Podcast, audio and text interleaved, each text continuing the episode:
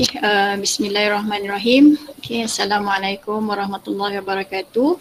Uh, sebelum kita uh, teruskan, okay, saya sebagai pengurusi majlis pada malam ni, nama saya Nurah Syikin Abdul Ghani, boleh panggil saya Syikin. Okay, uh, daripada Johor Baru, okay, mewakili wanita Isma Johor Baru. Uh, okay, kita buka majlis kita dengan bacaan umul kitab Al-Fatihah. Moga majlis pada malam ni diberkati Allah. Bismillahirrahmanirrahim. الحمد لله رب العالمين. الرحمن الرحيم. مالك يوم الدين. إياك نعبد وإياك نستعين. اهدنا الصراط المستقيم. صراط الذين أنعمت عليهم غير المغضوب عليهم ولا الضالين. آمين. في الحمد لله رب العالمين. Rabbi syrah li sadri wa yasir li amri wa hlul uqdatan min lisani yafqahu qawli. Rabbi zidni ilman warzuqni fahman. Alhamdulillah uh, pertama-tamanya saya ucapkan uh, terima kasih okay, kepada uh, semua yang hadir pada malam ni. Boleh melapangkan masa untuk kita dengar insyaAllah perkongsian santai. Jangan takut walaupun namanya seolah macam usrah wanita uh, kita bukanlah uh, apa ber, bercakap uh, tentang agama semata pada malam ni okey. Kita akan topik yang yang penting sebenarnya. Uh, dan kita datangkan penceramah yang khas yang memang uh, arif lah dalam bidang ni untuk kita sama-sama timba ilmu. Dan insyaallah uh, ilmu tu kita perlu uh, praktikal kena ada praktikalnya lah. Okey kita perlu uh, aplikasikan ilmu tu insyaallah. Moga uh, tubuh badan yang Allah kurniakan ni okey uh, kita dapat uh, gunakan sebaik-baiknya okey untuk bukan saja diri kita untuk kita berkhidmat kepada keluarga okay, kepada uh, dan seterusnya kepada uh, umat lah kepada agama kita sendiri. Okey, uh, seperti yang uh, puan-puan dan cik semua boleh nampak, Okay, penceramah kita pada malam ni Puan Nurul Aizat, okay, dia dah bersedia. Okay, tapi sebelum saya serahkan kepada penceramah, saya ingin perkenalkan sedikit okay, berkenaan beliau. Okay. Uh, datangnya bukan daripada Johor Bahru, kita import jauh, okay, rentas negeri. Okay, tapi tak apa, boleh tak tangkap sebab ni di alam maya saja. Okay, Puan Nurul Aizat daripada Gombak Selangor. Uh, okay, antara uh, sedikitlah okey uh, background tentang Puan Nurul Aizat. Okey dia sebenarnya okey uh, kita malam ni nak cakap pasal kesihatan tapi rupa-rupanya orangnya okey uh, memiliki ijazah perniagaan dalam bidang perakaunan daripada uh, University Adelaide Australia. Okey dan uh, dia ada uh, uh, saya rasa nanti dia boleh uh, terangkan sebab saya sendiri pun teruja bagaimana orang accountant ni okay, dia boleh ke arah uh, bidang ni kan. Okay, nanti insyaAllah uh, Puan Nurul Aizat sebab hari tu saya tanya, dia kata tak apa nanti kan pada malam ni. Okay, kita tunggu nanti okay, macam mana ceritanya dan uh, buat masa uh, uh, dia Puan Nurul Aizat juga okay, dia adalah uh, certified Zumba uh, instructor okay, uh, pada 2017-2018. Okay, dan dia memang mengikuti uh, ada program Slimming Masterclass bersama uh, Dr. Malinda Ali pada tahun 2018. Okay, memiliki uh, kalau orang sports ni, okay, berenang tu pun antara expertise dia lah. Segala macam sports rasanya dia boleh main. Okay. Uh, saya, uh, sangat banyaklah pengalaman dia, okay, pengalaman uh, yang saya rasa nanti uh, Puan Nur Aizat boleh boleh tambah-tambah lagi. Okay, uh, antaranya yang pencapaian terbaik eh, Puan Nurul Aizat. Okay, uh, pada 2017, okay, beliau mengendalikan kelas Zumba bersama wanita Petronas di Myanmar. Okay, dan beliau juga merupakan instruktor untuk senam aerobik Festival Beliawanis National pada 2017. Okay, 2018 beliau dikurniakan uh, tokoh iFitness wanita Isma Gombak. Okay, dan uh, menjadi fasilitator pada 2019 untuk program celik nutrisi bersama murid-murid sekolah uh, kebangsaan Danau Kota Kuala Lumpur okay, daripada April sampai November 2019 anjuran bahagian pemakanan Jabatan Kesihatan uh, Wilayah okay, dan pada 2019 beliau menjadi juru, jurulatih utama daerah untuk Kuala Lumpur Putrajaya untuk program sihat peringkat zon keramat anjuran bahagian pemakanan Jabatan Kesihatan Wilayah Persekutuan Kuala Lumpur. Okay. Uh, berbasikal, bocor running, okay, swimming, uh, rekod terbaik, uh, rekod terbaik yang saya nak sebut sebelum beliau mulakan. Okay, pengalaman beliau rekod terbaik peribadi adalah berjaya mengurangkan berat badan sebanyak 20 kg. Ha, itu mahal tu. Okay, untuk kita belajar daripada yang pakar lah. Okay. Jadi tanpa melengahkan masa, okay, uh, saya serahkan kepada penceramah kita, Puan Nurul Aizat Arifin. Okay, Puan uh, Aizat, insyaAllah boleh mulakan. Okay, Bismillahirrahmanirrahim. Assalamualaikum warahmatullahi wabarakatuh. Uh, apa khabar semua? Semua dah makan? Hari ni okey tak? Hari ni kes tinggi kan? Hari ni 13,000. Saya tengok tadi statistik uh, di Johor uh, 599 kes. Uh, KL Selangor ni memang menjuarai lah. Selangor 6,000. 6,120, KL 1,400, 1,500. Uh. So kita berhati-hatilah kan uh, dengan keadaan sekarang dan sama-samalah bersabar, moga sama-sama doa, moga COVID ni berakhir sebab dah nak kat almost 2 tahun kan. Ha. Um, okay, terima kasih kepada wanita Isma Johor kerana menjemput saya. Okay, uh, sebelum kita start kita warm up dulu sebab ni uh, program malam kan, first time, uh, eh ni second time. Ha. Uh, uh, sebelum Ramadan hari tu uh, saya terbang ke Perlis untuk topik yang ini. Semalam ni kita warm up dulu. Okay, sepanjang PKP ni pernah tak rasa macam ni? Okay, uh, nanti dekat chat box uh, tulis nombor. Nombor satu sampai nombor enam. Okay, PKP ni asyik lapar je duduk rumah. Work from home, PDPR, mesti nak kunyah-kunyah kan. Nah, anak-anak pun semua lapar. Okay, siapa siapa nombor satu, siapa nombor dua? Best PKP ni banyak resepi viral. Ha, semua kita nak cuba kan, dalgona, uh, roti apa, roti puri. Saya pun tadi tengok balik album saya, apa benda yang saya dah cuba masak masa PKP ni. Banyak jugalah sampai tak sedar berat dah naik 10 kilo. Uh, this is the fact juga, saya pun mengalami tahun lepas. Walaupun instructor segala apa benda tadi kan. Uh, rindu nak exercise kat taman uh, bosan nak exercise dalam rumah, PKP sangat stres. Asal stres je makan, asal makan pun stres. Okay, diet, what ada ku kisah. Ini semua salah menteri. I'm okay Alhamdulillah. Okay, boleh tak uh, MC tolong saya? Uh, berapa banyak nombor? Nombor okay. satu. Nom, okay, um, kalau tak keberatan eh peserta boleh ha. type je dekat uh, ha, chat box. Dekat chat box. Nombor satu setakat ni baru ada seorang. Uh, okay ada dua. Okay lagi tak? Okay sebab biasanya yang lapar ni bukan mak, anak yang lapar.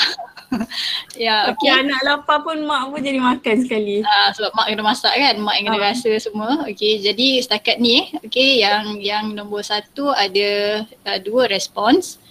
Okay, nombor nombor, nombor dua, dua ada, okay nombor satu ada tiga respons, nombor dua ada tiga respons. Uh, nombor tiga, satu, dua, tiga nombor tiga ada lima respons. Oh, ramai, ramai okay. yang suka exercise. Alhamdulillah. Nombor empat, okay, ada satu setakat ni uh, pada saya. Wow, bagus uh, Empat ni, okay, stres. Okay, tapi bukan kerana makan lah, kerana urusan kerja dan work from home kan. Okay, nombor lima setakat ni tak ada. Okay, nombor enam ada tiga respons. Alhamdulillah. Okay, maknanya yang nombor satu lah. PKP asyik duduk rumah uh, apa, asyik lapar kan kita nak kunyah-kunyah. Okay, ni memang suasana um, yang rasanya semua orang mengalami rasanya kan uh, sebab kalau tengok statistik pun uh, obesity memang meningkat tahun lepas uh. Okay, kita uh, gaya hidup sihat uh, maknanya kalau kita cuba um, apa cuba berfikir di kita sebab kita dah lama terperuk dalam rumah ni kan. Ha, tapi gaya hidup yang sihat yang yang ideal lah. Maksudnya dari segi fizikal uh, aktif lah. Maksudnya uh, dengan pemakanan ni secara ideal lah pemakanan yang sihat. Dari segi emosi um, kita uh, okay lah. Kita boleh cope dengan stres kan ha. Maksud intellectual pun uh, ni social maksudnya hubungan kita dengan masyarakat dan spiritual. Uh, cuma malam ni saya akan kupas dari sudut fizikal lah maksudnya dari sudut uh, aktiviti seharian dan pemakanan yang sihat. Okay. Um, kita tengok uh, apa yang Allah kurniakan pada kita uh, ni uh, anatomi lah kan uh, uh, daripada mulut uh, maksudnya kalau makan of course lah dari mulut kan Unless kalau kita sakit kita masuk drip semua tu. Maknanya daripada mulut kita masuk kat sini kita kunyah kunyah kunyah kunyah kunyah kunyah. Lepas tu dia apa proses peristalsis. Tadi pun saya study balik ni. Maksudnya dia masuk ah dia masuk makanan ni kan. Ha, lepas tu uh, apa yang berlaku? Maksudnya kat sinilah berlaku proses kan uh, ada enz- enzim dari uh, apa enzim dari perut untuk mencernakan makanan, dari hati mencernakan lemak dan pergi kat usus dah jadi najis kan. Ha maksudnya apa yang kita makan ni kita kena tengok. Kalau dalam hadis pun ada uh, Rasulullah menyebut Uh, apa hadis tu panjang tapi saya ringkaskan satu per tiga makanan, satu per tiga minuman, satu per tiga udara. Kalau tengok macam sikit je sebenarnya. Tak adalah kita nak makan yang yang membuat-buat tu kan. Ha, tapi kenapa jadi macam tu? Sebenarnya ada sebab lah sebenarnya kan. Okay. Okay ni uh, apa saya jumpa satu gambar ni menarik sangat. Uh, ni gambar real tau daripada MRI, MRI scan. Uh, dari kalau tengok National uh, Geographic uh, 2000, 2004, Ogos 2004 dia buat MRI scan satu badan uh, ada dua orang.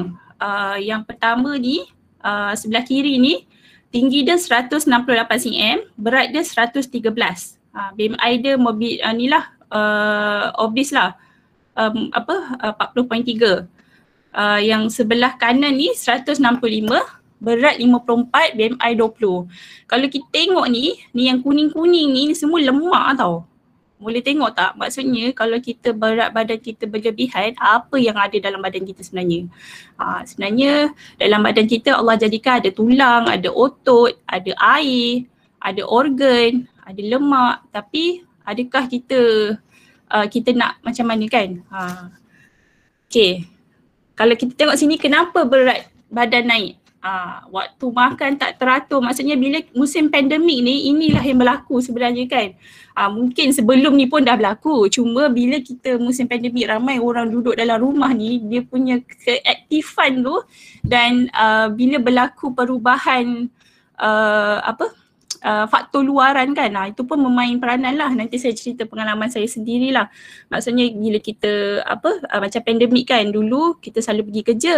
Uh, tiba uh, apa bila kerja dalam rumah dengan PDPR anak-anak stres sebabnya perubahan persekitaran juga mempengaruhi kita lah. Selera kan? Uh, Uh, maksudnya kerap ambil air manis. Mungkin bila stres je air manis. Sebab manis-manis ni memang sedap kan? Uh, maksudnya kita macam nak lagi nak lagi nak lagi. Kenapa benda tu dia jadi sangat sangat berselera? Ha makan nasi kuah banjir. Uh, saya dulu pun macam ni juga tidak ambil sarapan pagi. Bila tak ambil sarapan pagi dia jadi kita kita macam tahan lapar. So bila tengah hari tu memang buat-buat makan so dia akan makan makan apa dengan dengan banyak lah kurang aktiviti fizikal, tak makan sayur buah. Ha, ni pun ada sebab jugalah kenapa mudah terpengaruh dengan makanan dan minuman viral. Ha, masa musim uh, apa COVID ni banyak kan. Uh, teringat tahun lepas dalgona coffee. Saya macam benda lah dalgona ni kan. Bila tengok maksudnya dia punya gula Uh, sukatan gula dalam satu cawan tu banyak jugalah sebenarnya. Tak cukup tidur pun boleh uh, membuatkan berat badan naik. Okay kita buat satu exercise, jom kira BMI. Uh, apa ni, MC boleh tolong bagi link tu. Tapi saya akan uh, tekan juga kat sini. Okay, okay. boleh. Okay, BMI kita kira eh. Nampak tak?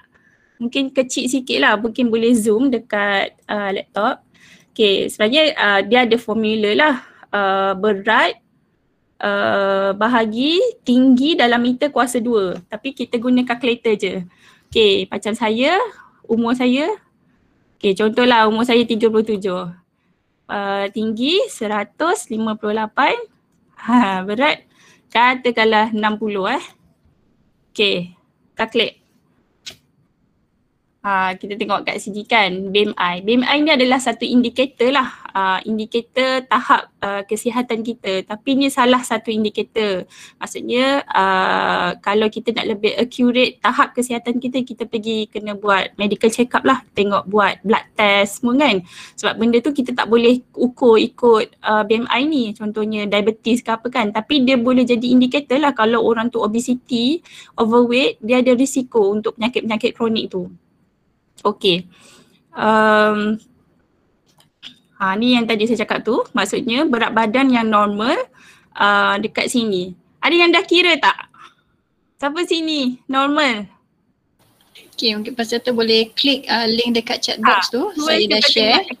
Uh, cuba klik, masukkan.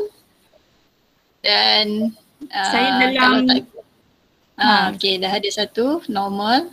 Normal. Alhamdulillah uh, link yang kedua eh? Bukan uh, link kehadiran link yang kedua. Ha, untuk link kira yang BMI tu calculator. Sebab sekarang dah ada calculator dia senang lah. Cuma uh, yang ni yang um, Asian lah yang KKM apa? Untuk kita rakyat Malaysia Maksudnya kalau kita dalam, saya pernah tahu lebih berat badan. Ha, lebih berat badan ni okey lagi lah. Kalau ada obesity ni dia banyak risiko lagi lah. Bukanlah okey maksudnya of course lah kita kena normal kan. Tapi kena kena ada effort lah untuk turunkan berat badan tu kepada BMI normal. Hmm. Okay. Dah kira dah? Kalau tak sempat kira nanti boleh tengok uh, link calculator tu. Maksudnya ni indikator lah kan. Okay Ah, ni lah saya dulu. Okay, ni sebelum sebelum COVID tau. saya bukanlah lahir-lahir terus stream. Memang dulu memang overweight yang rasanya dalam gambar ni bukan uh, ni je kot yang gambar waktu pregnant. Yang lain tu memang uh, dengan yang ni. Yang lain tu gambar. gambar gambar tak ada isi betapa besarnya dulu kan. Maksudnya saya memang memahami lah kalau orang yang nak turunkan berat badan ni dia memang memerlukan keazaman dan memerlukan senjata-senjata lah. Sebab benda ni bukan, uh, ini adalah perjuangan kita sepanjang hayat lah. Bukan kita nak uh, aim sampai BMI normal lepas tu lupa diri kan. Ha. Okay. Malulah nak tunjuk tapi uh, this was me uh, ni masa undergrad dulu pun besar. Uh, ni 2012, uh, Alhamdulillah ni sekarang. Okay, uh, sebenarnya kita dalam uh, gaya hidup yang sihat ni, uh, saya, saya akan uh, start dengan pemakanan dululah. Uh, kita kena ikut waktu makan. Uh, macam mana kita solat ada waktu dia, uh, makan pun ada waktu dia. Bukan sepanjang waktu nak mengunyah-ngunyah-ngunyah kan. Uh, kita kena bagi sik, rehat juga kat badan kita untuk uh, proses makanan tu. Bukan main sumbat sumbat sumbat sumbat sumbat sumbat kan. Hmm, tapi ada beberapa faktor lah mengap, kenapa uh, kita asyik nak lagi nak lagi nak lagi. Ha nanti saya cerita.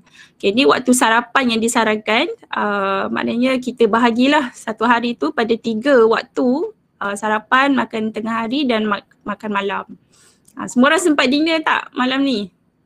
Ke dinner kejap lagi ke apa? Dah. Sempat dah Okay, Alhamdulillah. Okay, uh, ni piramid. Dinner. Ha? Siapa tadi? Skip dinner. Skip dinner. Allah tak lapar ke? Ke makan makan petang tadi ada makan. Okay, uh, ni piramid makanan. Uh, tahun lepas ada piramid makanan yang baru 2020. Uh, dia bertukar masa dulu 2010. Kelas uh, paling bawah adalah uh, karbohidrat. Uh, tapi bila 2020 uh, apa KKM tukar uh, bawah paling bawah sekali adalah sayur-sayuran dan buah-buahan. Uh, lepas tu baru, baru karbohidrat uh, yang atas ni samalah protein dengan produk tenusu dan lemak. Okey. Fakta ringkas, uh, 1 kg adalah uh, 7700 kalori. Uh, ni uh, dia punya apa pengiraan lah. Uh, sebelum uh, apa saya akan sentuh uh, kuantiti dan kualiti juga eh. Ha ni dari segi kuantiti dia fakta dia 1 gram karbohidrat bersamaan 4 kalori. 1 gram protein 4 kalori, 1 gram lemak 9 kalori. Ha lemak ni lagi banyak lah sebenarnya. Okay BMR, apa BMR ni? Uh, jumlah pengambilan kalori seharian badan tanpa apa-apa aktiviti. Maksudnya kita tak buat apa-apa pun kita perlukan uh, kalori tu.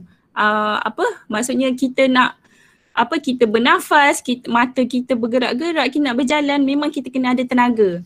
Uh, jadi uh, okay, uh, AMR active uh, metabolism rate atau uh, daily calorie requirement adalah jumlah pengambilan kalori seharian atau gaya hidup kita. Okay, kita kira, macam kita kira BMR dan DCR. Okay, uh, apa, uh, Puan Syikin boleh bagi link tu tak? Uh, okay, saya tekan juga kat sini calculator uh, BMR. Okay. Contoh eh.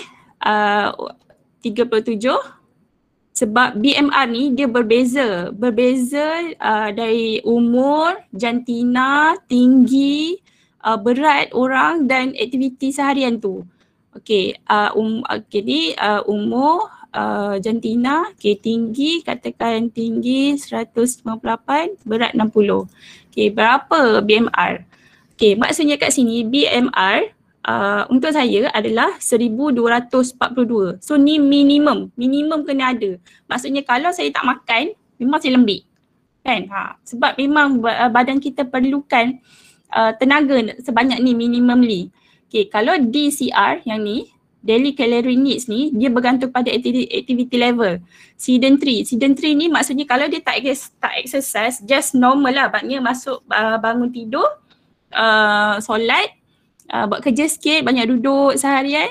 Lepas tu pet, uh, makan, uh, petang, uh, makan makan lagi, uh, lepas tu uh, tidur. Maknanya itu je.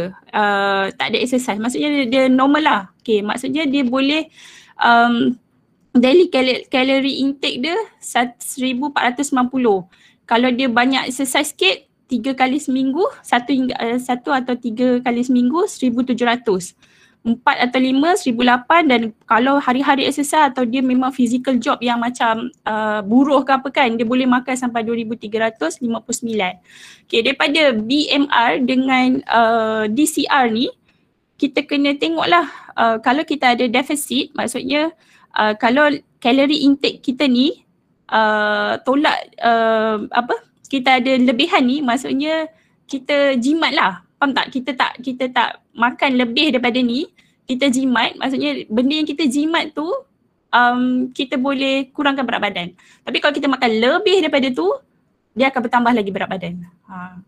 faham tak nanti kita akan tapi awal-awal ni kalau siapa tak ni memang dia akan pening lah tapi kita benda ni um, awal-awal memang pening tapi kita ada sekarang dah banyak apps uh, apa yang boleh kira kalori pemakanan dan benda tu boleh membantulah uh, macam mana kita nak uh, pantau pemakanan kita. Itu dari segi kuantiti. Okay, ni dari segi kualiti uh, kan macam pening kan? Oh, macam mana nak kira uh, nasi ni berapa kalori uh, apa mi berapa kalori kan? Uh, tapi kita, uh, kita kita kita kena faham. Nak senang sebab tu KKM perkenalkan konsep pinggan sihat. Uh, sebab senang dia tak yalah kita nak ni secara anggaran lah. Uh, supaya kita tak adalah serabut sangat. Dia anggaran lah sebenarnya. Okay, uh, pinggan sihat ni uh, senang je. Eh ya Allah. Uh, kita bahagi uh, satu pinggan ni kita bahagi setengah dulu okay, paruh tu sayur dan buah. Uh, sayur of course lah kalau sayur dia memang uh, lebih-lebih lagi sayur hijau um, dia memang sangat rendah kalori. Uh, senang je saya punya formula kalau dia ada rasa lebih kepada manis kalori dia makin bertambah. Uh, maknanya kalau lagi manis lagi banyak kalori sebenarnya. Uh, tapi buah dengan sayur ni adalah uh, manis yang natural lah kan. Uh, tapi it doesn't mean lah kalau buah dengan sayur ni kita boleh macam pisang.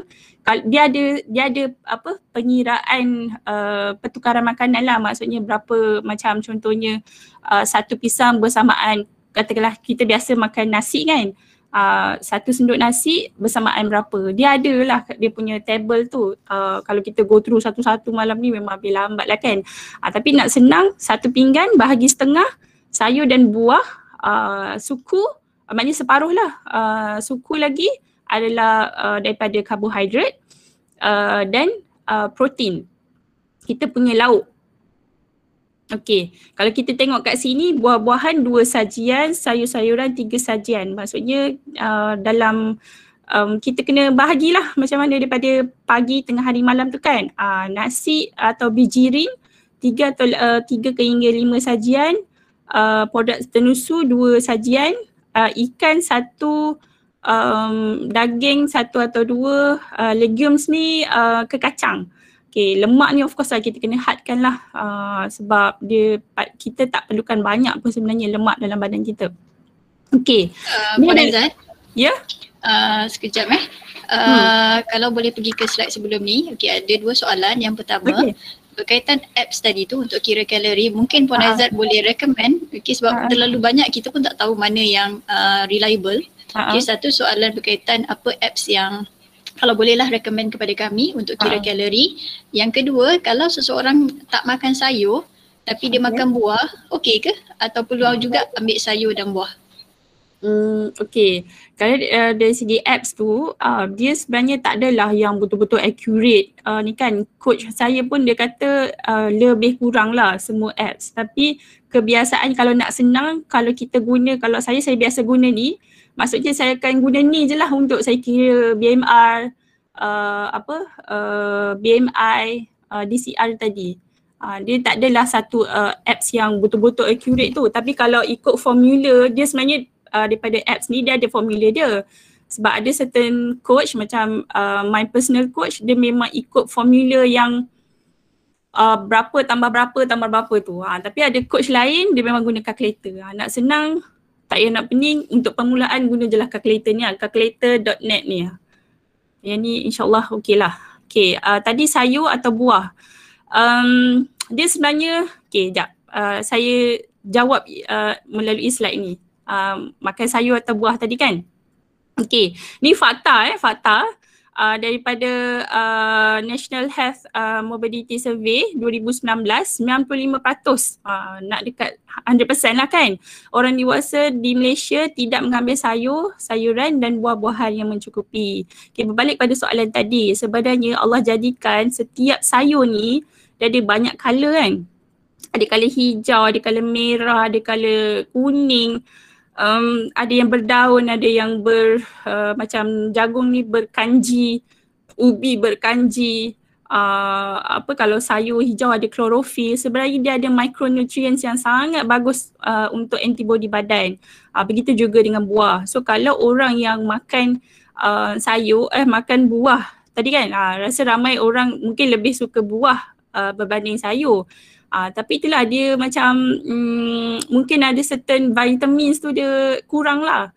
Uh, kalau nak lebih accurate uh, buatlah uh, apa blood test yang check uh, vitamin level tu. Maksudnya apa yang kurang apa yang ni kan uh, baru tahu sebab pengalaman saya sendiri uh, dulu saya tak tahu uh, apa uh, saya ada mungkin um, apa sejarah keluarga juga uh, uric acid yang agak tinggi lah tapi tak adalah tinggi yang sampai berbahaya. Tapi maksudnya dengan umur kita yang uh, belum mencecah 40-an ni uh, dia ada apa kalau borderline tu doktor kata teruk lah sebenarnya memang kena reduce. Rupanya uh, daripada um, daripada apa dia sebab tu kita kena makan dengan sederhana. Masa tu saya tak tahulah saya suka sayur uh, ni uh, cauliflower bunga kobis bunga. Ha bila kita makan banyak sangat uh, rupanya dia boleh menginducekan uric acid tu. Sama juga dengan tomato. So saya akan avoid lah dua sayur ni. Uh, tapi banyak lagi sayur lain. Sebenarnya dia, dia kita kena makan semualah sebenarnya sebersikit. Uh, tapi dengan separuh pinggan tu supaya kita dapat vitamin yang pelbagai lah. Uh, contohnya macam carrot bagus untuk mata. Uh, macam labu ni ada kuning kan. Dia ada khasiat-khasiat dia lah kalau kita kaji. Uh, so kita kena makan kepelbagaian kita pelbagaikan. Kalau kita hari-hari makan tu pun asyik mesti akan bosan juga kan. Okay, ni uh, protein uh, macam mana kaedah uh, masakkan sihat di rumah uh, protein tadi ikan, ada daging, ada ni kan. Uh, tapi kaedah memasak tu macam ni yang untuk sihat. Mengukus, merebus, membakar, mereni, menumil, memanggang. Sebenarnya macam tak adalah bila kita kata makanan sihat tu asyik sup je kan. Uh, bakar-bakar pun ada juga. Cuma kita kena um, apa tahu uh, macam mana nak le- apa kadang-kadang dia dah bakar dah sihat tapi banyak pula letak perasa-perasa ni kan. Ha, nanti kita kupas macam mana. Tapi ni kaedah yang uh, kiranya rendah kalori lah sebenarnya. Sebab kita tak minyak tadi kan satu uh, gram lemak 9 kalori kan. Okay Uh, ni karbohidrat, uh, ni gula. Gula ni dia termasuk dalam karbohidrat. Uh, biasanya kita apa uh, gula ni biasanya orang akan banyak tertipu lah kata tak ada sugar, tak ada. Dia sebenarnya gula tambahan yang kita risau ni. Kalau gula daripada buah-buahan dengan sayur-sayuran ni dia tak dia tak membahayakan sangat. Tapi sebab dia ada vitamin, dia ada fiber tu. Tapi kalau gula tambahan yang gula artificial ni memang kita kena kena kawal lah sebenarnya ha, kan. Kurangkan manis ha, ni dalam kuih tak salah nak makan tapi berpada-pada. Kita kena sebab tu tadi dia kuantiti dan kalori tu. Ha. Uh, kuantiti dan kualiti kan. Okey, yang ni garam. Hmm, garam pun sebenarnya kita kena uh, kawal juga. Uh, dia ada garam yang tersembunyi. Tu yang tadi saya cakap lauk tu. Lauk dah macam rebus dah okey, panggang dah okey tapi banyak sangat letak kicap. Uh, apa um, masin kan benda-benda yang yang tersembunyi ni sebab garam yang berlebihan, juga dia mempunyai risiko lah kan stroke, kanser, uh, hipertensi, uh, ni kan apa darah tinggi. Uh, sebenarnya 5 gram garam sehari uh, menyamai satu pada, satu paras sudu teh. Kita, tak adalah kita nak masak satu sudu letak ni kan. Memang masin tapi um, what happen yang garam-garam tersembunyi ni kan. Ha, benda ni kita nak sukat pun tak adalah nak sukat tapi benda ni kita kena kawal lah. Ha, dia tak adalah macam kita makan ikan masin, makan telur masin, betul tak kicap lagi. Ha, benda tu tak seimbang lah sebenarnya. Okay, uh, lemak. Macam mana kita kena kurangkan lemak. Lemak ni memang sikit je sebenarnya dan uh, lemak yang paling jahat, uh, lemak yang daripada bergoreng banyak kali ni lah. Ataupun lemak tepu kan. Uh, macam ni lah, dia kata um, buang lapisan lemak. Nanti minggu depan raya haji, Ha, mesti, mesti ada rendang ada ni kan. So kita kita tak salah nak makan tapi kita kena had kan. Maksudnya kalau tengah hari dah ambil uh, macam contohnya ambil ikan goreng, uh, sayur kita buatlah sayur yang apa uh, bukan kuah lemak tu. Dia tak adalah dua lemak dalam satu hidangan. Ah, dia macam kita kena pandaikan seimbangkan benda tu. Mungkin awal-awal tak adalah. Saya pernah dulu ada satu fasa strict diet macam tak ada tak ada minyak, tak ada sama. Memang dia boleh sekejap lah tapi kita nak perjuangan uh, perjalanan sihat ni sepanjang hayat kan. Kita pun lahir-lahir tekak Melayu memang macam-macam lah benda bergoreng benda ni kan.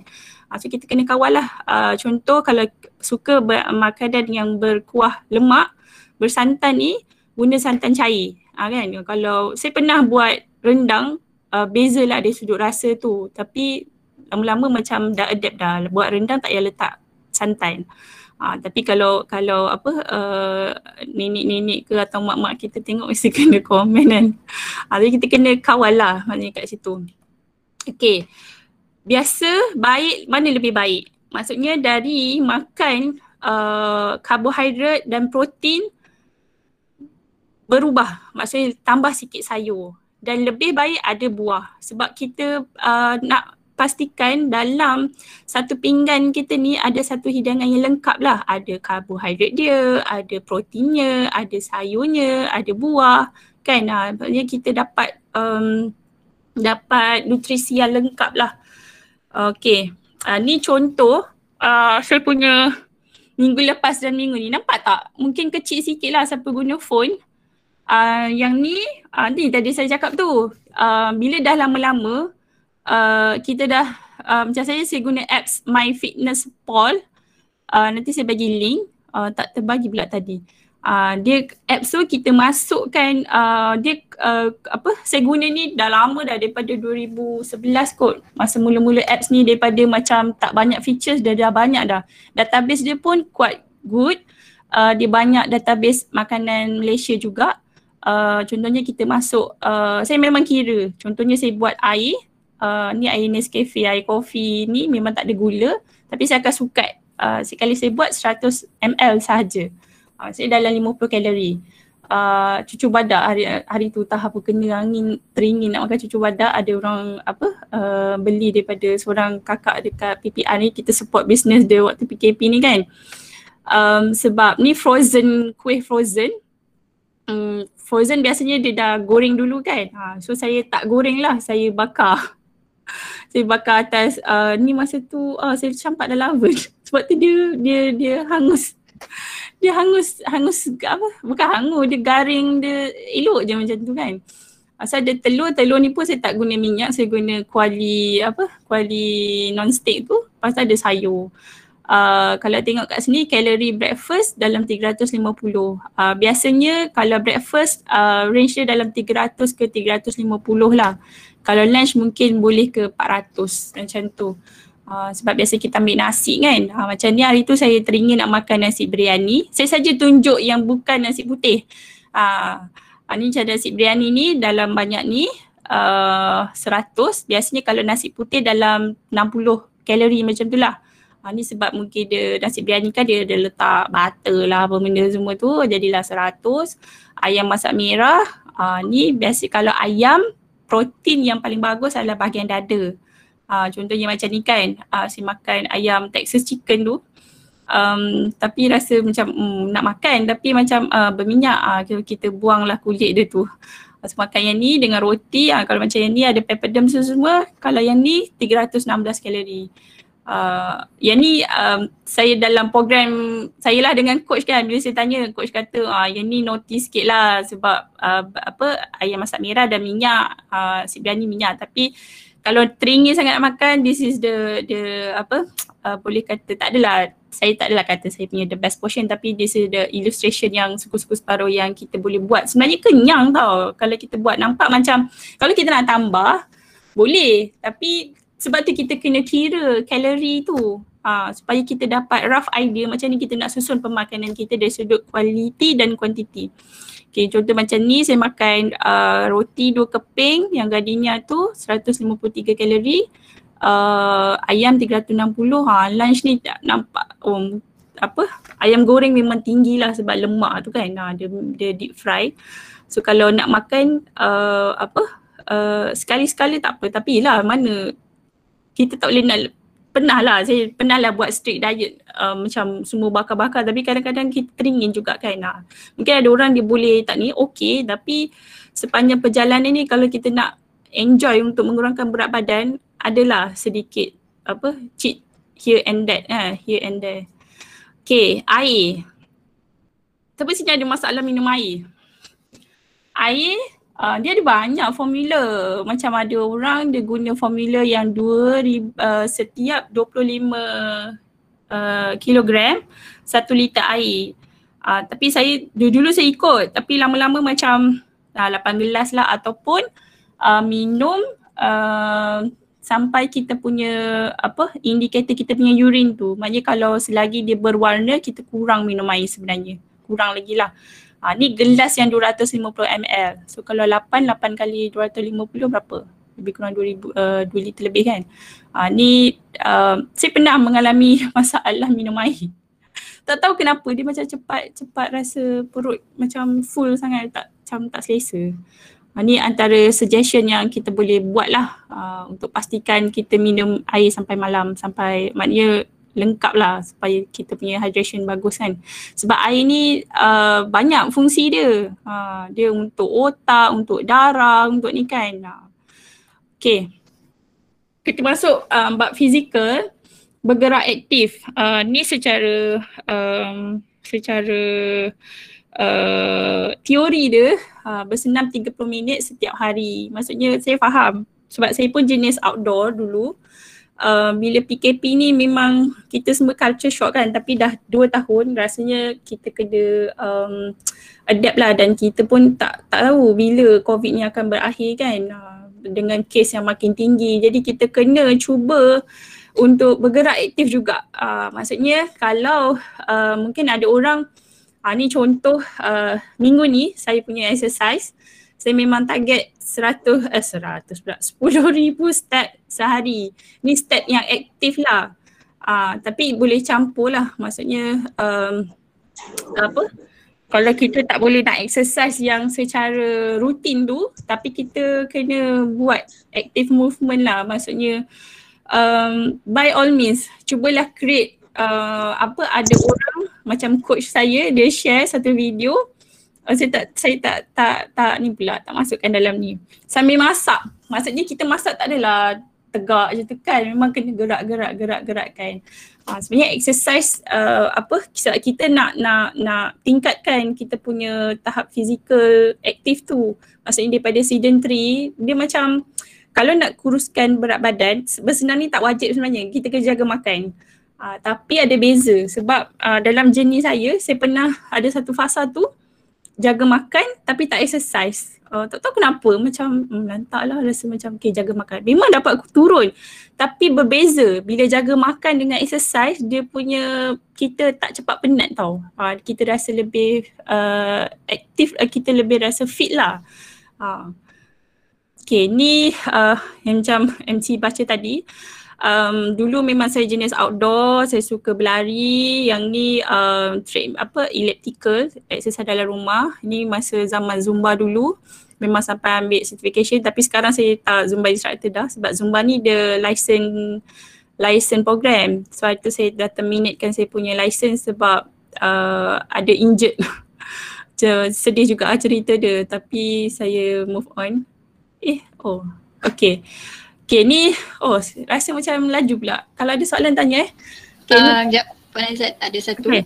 Okay. soalan daripada Farah Hamidin. Adakah kita memerlukan kalori untuk mm-hmm. bakar kalori dalam badan? Itu soalannya. Perlukan kalori untuk bakar kalori dalam badan? Uh, of course. Sebab uh, berbalik kepada, uh, sekejap saya buka baliklah kalkulator tadi. Kalkulator tadi eh. Ha, sebenarnya kalau kita um, sebab minimumly macam tadi kan kita kena faham konsep ni tau. Okay. Sekejap saya masuk balik eh. Uh, 37, 158, 60. Okay. Ini kal... Eh, kenapa dia beza? Okay, tak apa. Okay, BMR Okay, ini adalah uh, kalori yang kita perlukan kalau kita tak buat apa-apa. Memang kita perlukan banyak ni. Sebab kalau kita tak makan, memang kita akan lembik lah. Ha, ha, dia minimum ni kena ni. Tapi untuk kita uh, bakar kalori tadi, memang kita kena makan. Maksudnya ini minimum level untuk kita hidup. Kan kalau kita tak, kita duduk koma sakit, memang kita perlu, sebab tu doktor drip air kan. Ha, sebab dia perlukan untuk kita buka, kita gerak, kita buka mata, kita dia memang perlukan energi. Okay, ini minimum yang kita kena, yang kita perlukan. Jadi kita kena makan dan uh, aktif untuk kita bakar lagi sebenarnya. Ha, contohnya untuk uh, kita banyakkan kereta lah senang kan. Uh, kereta kancil dan kereta BMW. Kalau kereta kancil, kira orang dia kecil, kita kena isi minyak. So isi minyak tu adalah kalori lah makanan yang kita makan.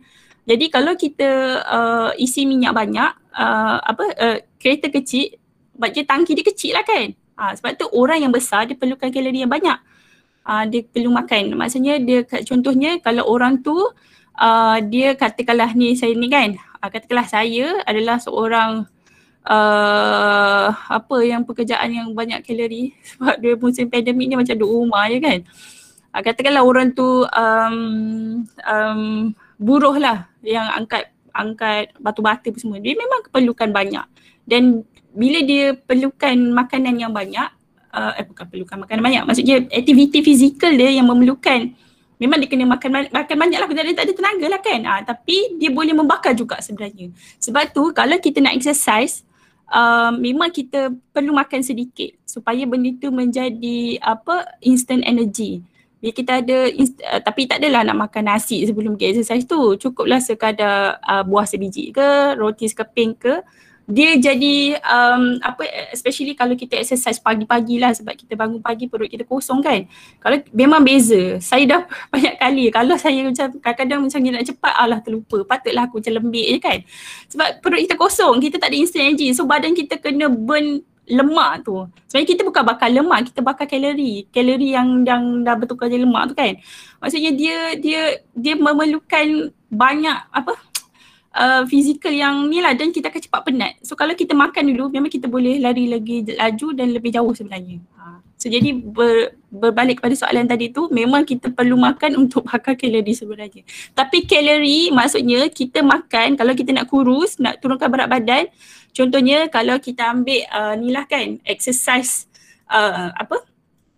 Uh, satu hingga tiga kali lah seminggu. Uh, ambil yang ni kan satu sembilan ni. Jadi kalau siapa nak kuruskan berat badan dia kena makan antara seribu empat dan 1900 ni. Maksudnya 1005 ke 1006 ke 1007 ke 1008 ke ha.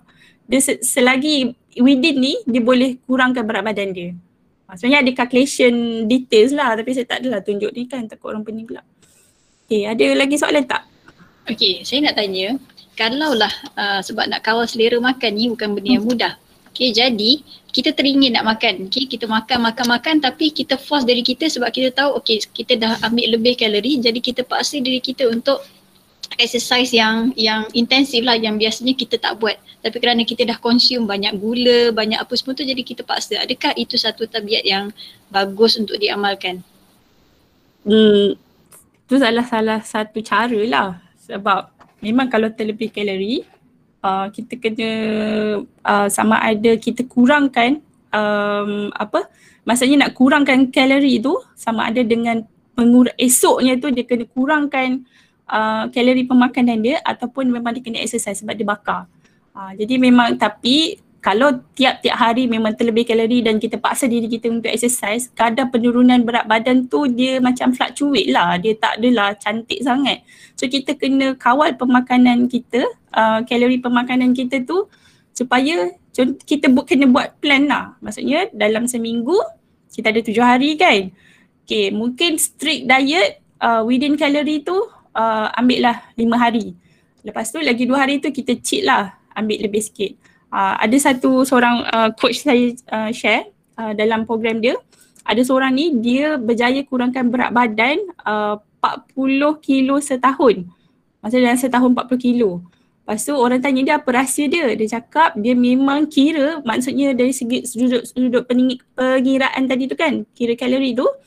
Uh, 6 hari memang strict. Maksudnya dia ikut uh, berapa kali exercise, berapa kali tadi tu kan. Uh, satu hari tu memang dia cheat.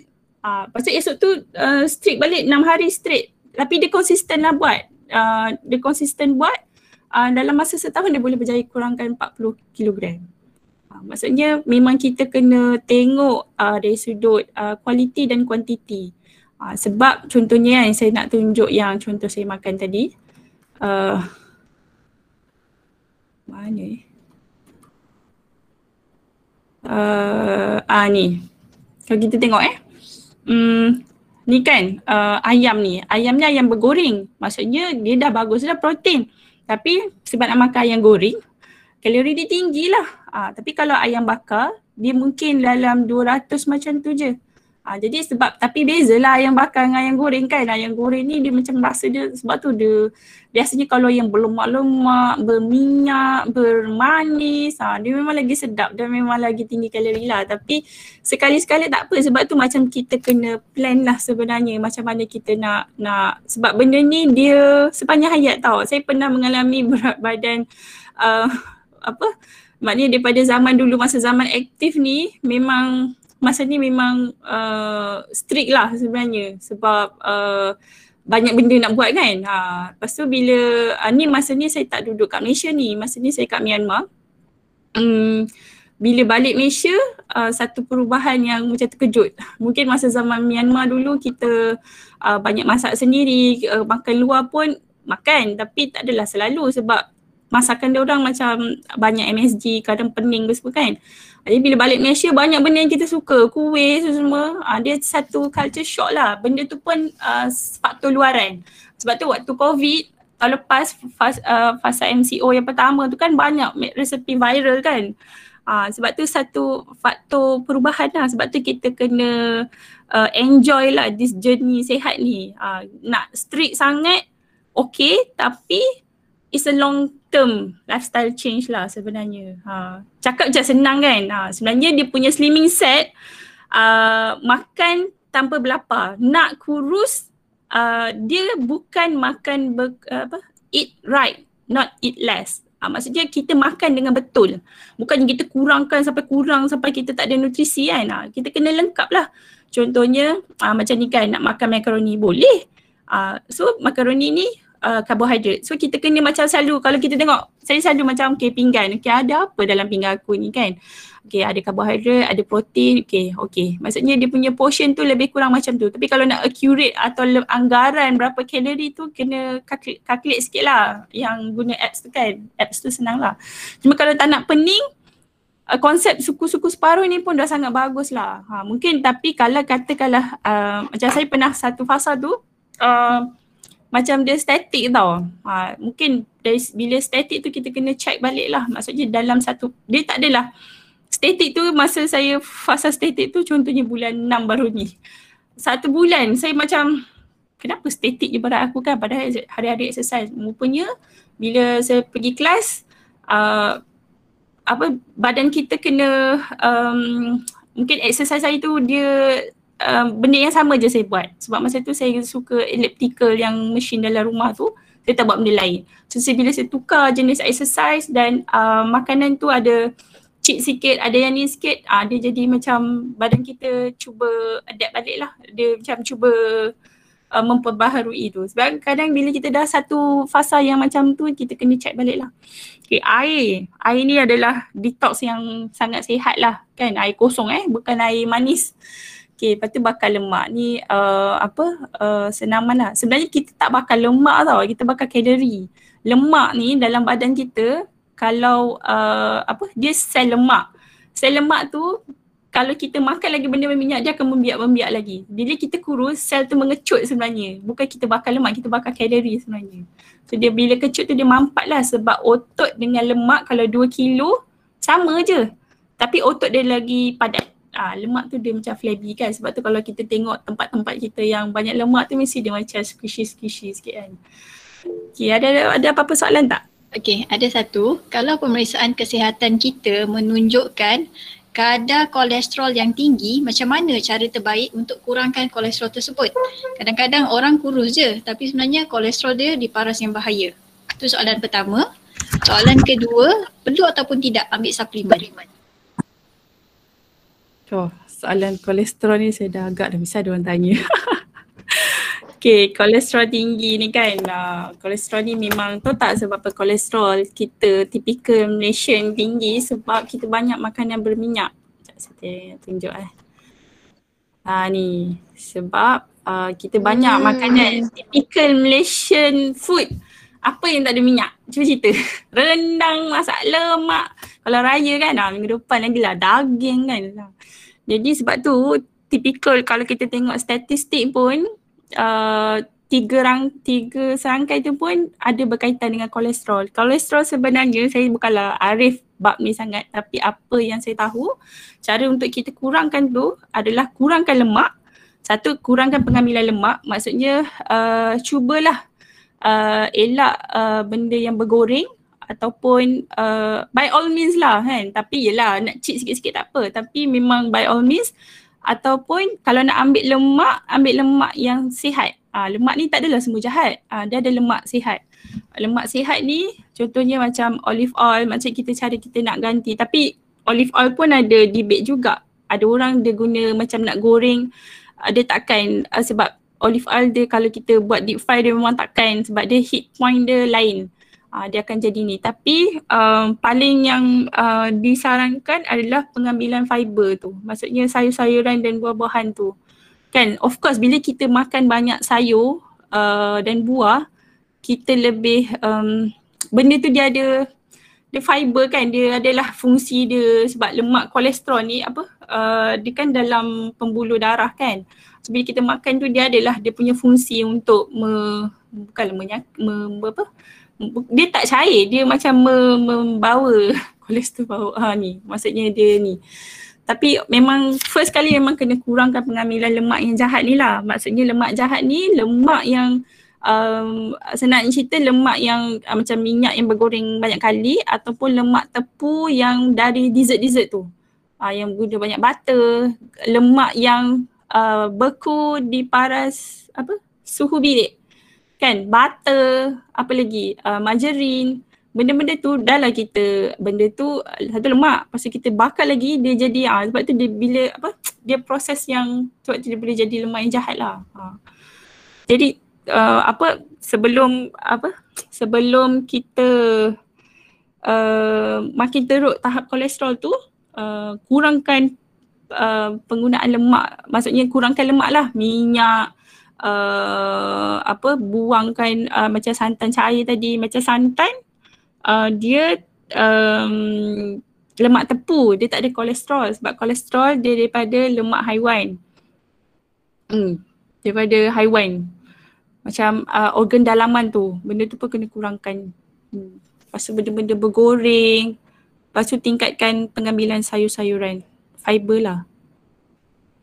Harapnya membantu saya ada uh, ada info slide tu tapi saya tak masukkan dalam ni. Khas untuk kolesterol sebab uh, apa? Uh, kita tak adalah sebab saya bukan doktor sangat kan. Tapi boleh biasanya kalau kita buat medical check up tu uh, macam saya uh, pernah lah uh, kolesterol tak cantik sangat uh, doktor suruh macam itulah dia nasihatkan kan uh, kurangkan pengambilan lemak. Tapi itulah saya cakap macam sebab kita nak ubah sebab kita nak perjalanan sihat ni sepanjang hayat kan? Uh, kalau hari ni minggu ni kita boleh asam rebus singgang. Uh, minggu depan takkanlah macam saya tak rasa lah semua orang lalu nak makan macam tu hari-hari. So kita kena pelbagaikan. Sebab tu kaedah uh, yang makanan sihat tadi tu apa? Uh, lauk sihat tadi tu kan. Ha, yang ni merebus. Sebenarnya banyak lah banyak resepi yang boleh mengurangkan penggunaan minyak tu. Ha, sebenarnya banyak yang benda yang sedap sebenarnya cuma kita kena pelbagaikan dan kena hmm, bijak apa cuba cuba cuba merasa sebab ada setengah orang dia suka goreng-goreng dia susah nak terima benda lain kan. Ha, dia ikut kita punya selera dan uh, masing-masing lah kot kan uh, tapi kita kena cubalah. Lepas tu tadi apa soalan suplemen eh? Hmm, suplemen hmm. perlu ke? Itulah saya pernah tanya doktor, doktor cakap kalau nak tahu betul-betul um, apa um, suplemen apa yang kita perlu memang kalau nak accurate lah apa yang kita kurang memang kita kena buat yang blood test yang tahap apa benda air lah adalah dia punya saya pernah buat saya tak ingat apa benda dia punya komponen dalam tu memang kita boleh tahu ni kurang ni kurang ni kurang kan. Uh, itu kalau lebih accurate lah tapi um, sebenarnya dalam sayur-sayuran tadi macam saya cakap tu dia dah banyak dah uh, vitamin yang secara natural lah. Cuma mungkin ada orang susah nak mengunyah nak ni ke apa kan. Boleh lah tapi dia akan membebankan buah pinggang lah sebenarnya. Boleh cuba yang natural dulu kalau memang tak boleh. Tapi saya nasihatkan cuba dapatkan nasihat dari doktor yang melalui accurate punya um, maksudnya dari, dari, daripada darah kita baru kita tahu apa. Kadang macam sekarang banyak kan produk-produk kan uh, agent tu lah approach kita bagus ni ni bagus ni. Dulu saya pernah lah terpedaya kan tapi kena marah dengan saya pun takut sebab uh, bila cakap pasal buah pinggang yang benda-benda yang kita tak nampak dalam badan kita ni uh, memang menakutkan lah sebenarnya. So kita kena hati-hati sebab once rosak memang tak boleh turning back lah kan benda tu. Okay, ada apa-apa lagi tak soalan? Okay, uh, Cik Mahfuzah tadi ada nak tanya soalan. Boleh tanya direct uh, kepada Puan Aizat? Uh, boleh. Assalamualaikum. Uh, apa pendapat Kak Aizat tentang um, uh, orang yang minum uh, air kopi kurus, kopi kurus dan dia berjaya turunkan berat badan dan sebenarnya apa yang terjadi pada badan dia sampai dia boleh turunkan berat badan macam tu dan juga um, apa pendapat Kak Aizat tentang orang yang guna apa ni seperti meal replacement untuk menggantikan uh, satu hidangan uh, dia untuk uh, dia cut kalori. Adakah itu macam kiranya uh, okey ataupun tak okey? Itu saja soalannya. Wah, kontroversi soalan ni. Um, apa, uh, okay, tadi apa, kopi kurus eh? Ada pasal juga ada produk benda kopi hijau ke benda tak nama dia kan. Um, okay, uh, macam nak start lah. Kejap eh, saya tunjuk satu benda. Hmm, tak ada. Jadi saya punya diary. Sekejap sebelum saya menjawab soalan sebab saya saya macam ada gambar something lah. Tak ingat. Okay tak apa. Uh, kopi kurus eh. Uh, okay. Uh, sebenarnya bila kita makan um, okay, uh, produk-produk yang kat pasaran ni um, ni coach um, coach yang ke berapa saya tak ingat tapi ada coach saya cerita uh, bila kita um, start uh, dia sebenarnya kita kena faham konsep uh, penurunan berat badan apa yang kita kena faham apa yang ada dalam badan kita dulu kan uh, sekejap kita tunjuk gambar ni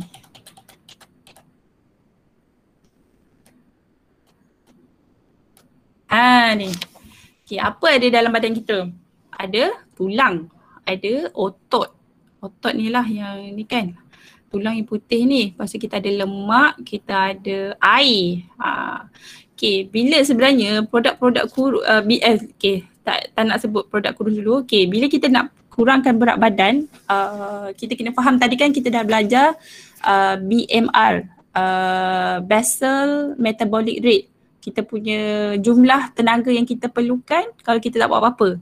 So bila kita makan, kita makan uh, ada dia punya daily uh, calorie requirement kan. Maksudnya kalau kita makan contohnya kita punya BMR 1500. Kita punya daily calorie requirement maksudnya dengan aktiviti yang kita buat, okay, mungkinlah kita aktif sikit bersemua, kita perlukan dalam uh, 2000. So kita ada 500 kat situ kan.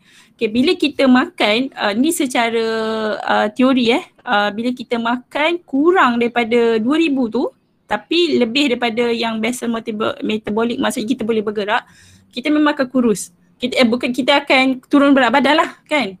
Uh, maksudnya yang kurus tu bila dia long process dia akan uh, turun lagi, turun lagi, turun lagi lah. Jadi pertama uh, biasanya berat badan yang yang bila berat badan berlebihan sebenarnya apa yang yang berlebihan tu? Ada lemak dan berlebihan air. Sebab bila kita makan gula yang berlebihan atau karbo yang berlebihan uh, ataupun garam yang berlebihan dia menyebabkan water retention dalam badan ada ada air um, dalam badan kita yang tak dikeluarkan uh, kita jadi sebab tu bila kita uh, pernah dengar kan orang kata gemuk air kan sebenarnya tak ada gemuk air dia water retention uh, kalau orang yang mengandung bila nak beranak kan badan apa kaki sembab, muka sembab sebab banyak air dalam badan dia. Uh, ni kan. Jadi bila kita turun uh, kita uh, kurangkan kalori tu, uh, kalori pemakanan tu ataupun kita exercise, pertama sekali adalah yang dikeluarkan adalah air tu. Ha, jadi produk-produk ni kebanyakannya dia tak tahulah dia letak bahan-bahan yang berbahaya ke apa benda ke tapi saya yakinlah benda tu macam ada kesan sampingan jugalah sebab secara naturalnya kita tak payah pun perlukan benda tu. Kita mak kita makan yang natural food lah. Lagi natural uh, makanan tu lagi sihat sebenarnya. Bila lagi proses sebab tu kalau kita makan uh, benda yang uh, bijirin kan, uh, roti yang wholemeal ataupun roti putih, roti bijirin lagi uh, kenyang. Dari segi kalori lebih kurang je. Tapi dari segi kualiti uh, yang berbijirin tu yang lebih kenyang. Jadi berbalik pada soalan tadi, produk kurus tu um, pertama sekali dia akan mengeluarkan air. Even kalau kita makan, katakanlah uh, orang tu uh, jaga uh, maknanya makan kurang daripada daily cal- uh, daily calorie requirement dia, um, dia memang boleh kurus. Uh, maknanya dia boleh turunkan berat badan dia. Uh, jadi kalau dia makan yang produk-produk tambahan tu, dia sebenarnya me, me, me, merembeskan air. Dia bukannya makan tu je, mesti coach dia suruh jaga makan juga sebenarnya. Cuma dia skip. Ha, biasanya orang tu dia ambil pagi, uh, breakfast lah atau malam. Tak tahulah mungkin adalah aturan. Dia macam dia menggantikan, macam berbalik campur lah dengan meal replacement tu kan produk-produk yang ada kat pasaran. Dia bukannya makan tambahan, maksudnya kita pagi kita boleh makan nasi, dia mesti suruh skip, suruh replace benda tu. Dia sebenarnya berbalik kepada uh, konsep kalori uh, pengiraan tadi sebenarnya. Cuma yang pertama benda yang awal disingkirkan adalah air sebenarnya. Sebab tu boleh turun banyak. Even kalau kita uh, jaga kita punya pemakanan pun awal-awal turun banyak tu adalah air. Uh, tapi bila dah sampai satu fasa dia macam stagnant. Uh, masa ni yang menguji minda tu ah penatlah diet ah tak kurus pun. Memang kita bila kita timbang sama je. Tapi kalau kita konsisten kita buat uh, sepanjang saya dalam journey ni memang ada dia fasa yang stagnan tu memang oh menguji kesabaran itu sebab macam kita sebab apa lagi kita boleh ukur kan? Ha, macam lemak ha, sebab tu kalau ni dia ada inch loss ha, jadi kalau dia kita nak visible uh, kita nak nak ukur maksudnya penimbang dia macam tak gerak uh, sebab tu sebelum kita buat diet uh, sebelum tukar ke arah makanan yang sihat kita plan tu kita ukur semua pinggang, kita punya pinggul, kita punya peha, kita punya lengan. Uh, so bila dah sampai satu fasa kita ambil ambil ambil measurement dia akan ada perubahan tu sebenarnya. Harap menjawab lah. Sebab biasa kalau produk tambahan ni memang memang menakutkan lah. Sebab kita tak tahu walaupun orang tu kata uh, selamat lah apalah kan. Tapi uh, kenapa kita dan takkan kita nak makan produk tu sepanjang hayat kan? Ha, sebab saya sendiri mengalami fasa naik turun naik turun walaupun saya seorang dulu Zumba instructor lah lepas tu jadi jurulatih daerah lah apa benda lah kan? Ha, ada juga fasa naik turun especially bila PKP sebab saya jenis outdoor sebenarnya. Bila outdoor dia lebih bersemangat lah kan? Ha, jadi macam bila banyak indoor ni dia memang menguji menguji kreativiti jugalah macam mana nak maintain. Ni kan ha, ni fitness diary saya. Siapa ada Instagram boleh follow dan tengoklah. Uh, sebab kita bila kita dalam uh, gaya hidup sehat ni ni motivasi saya. Uh, saya akan awal-awal dulu macam macam ni lah sebelum makan ambil gambar tulis. Supaya saya sebab benda-benda ni mula-mula saya buat je tau. Saya macam lah entahlah orang nak, nak kecam aku ke apa ke saya buat je. Tapi benda ni dia sangat membantu saya bila saya down saya tengok balik oh dulu aku boleh sebenarnya makan benda ni. Kenapa sekarang macam tak boleh? Macam tahun lepas saya ada buat operation. Uh, lepas operation tu um, doktor suruh rehat lah sebab uh, tak boleh bergerak sangat sebab operation dekat dekat pu, apa buang pundi empedu ada batu benda lah dalam tu. Lepas tu sepanjang sebulan tu doktor ada bagi makan satu ubat. Ubat tu sangat pahit. Dulu saya suka makan buah, minum air semua. Sejak makan ubat pahit tu dia jadi macam Yelah dia satu perubahan kan. Kita tak pernah ada ada pahit mulut lah benda semua tu saya bertukar, saya suka benda, saya sampai, satu tahap saya dah macam tak nak dah tengok buah sebab kat hospital orang banyak bagi buah, lepas tu surprise delivery lah apa benda sampai buah pun buah banyak saya bagi kat bibik, bagi dekat jiran. Lepas tak larat dah nak makan sampai sayur saya tak boleh tengok. Maksudnya dia sedia satu perubahan gaya hidup lah. Maksudnya dulu sihat.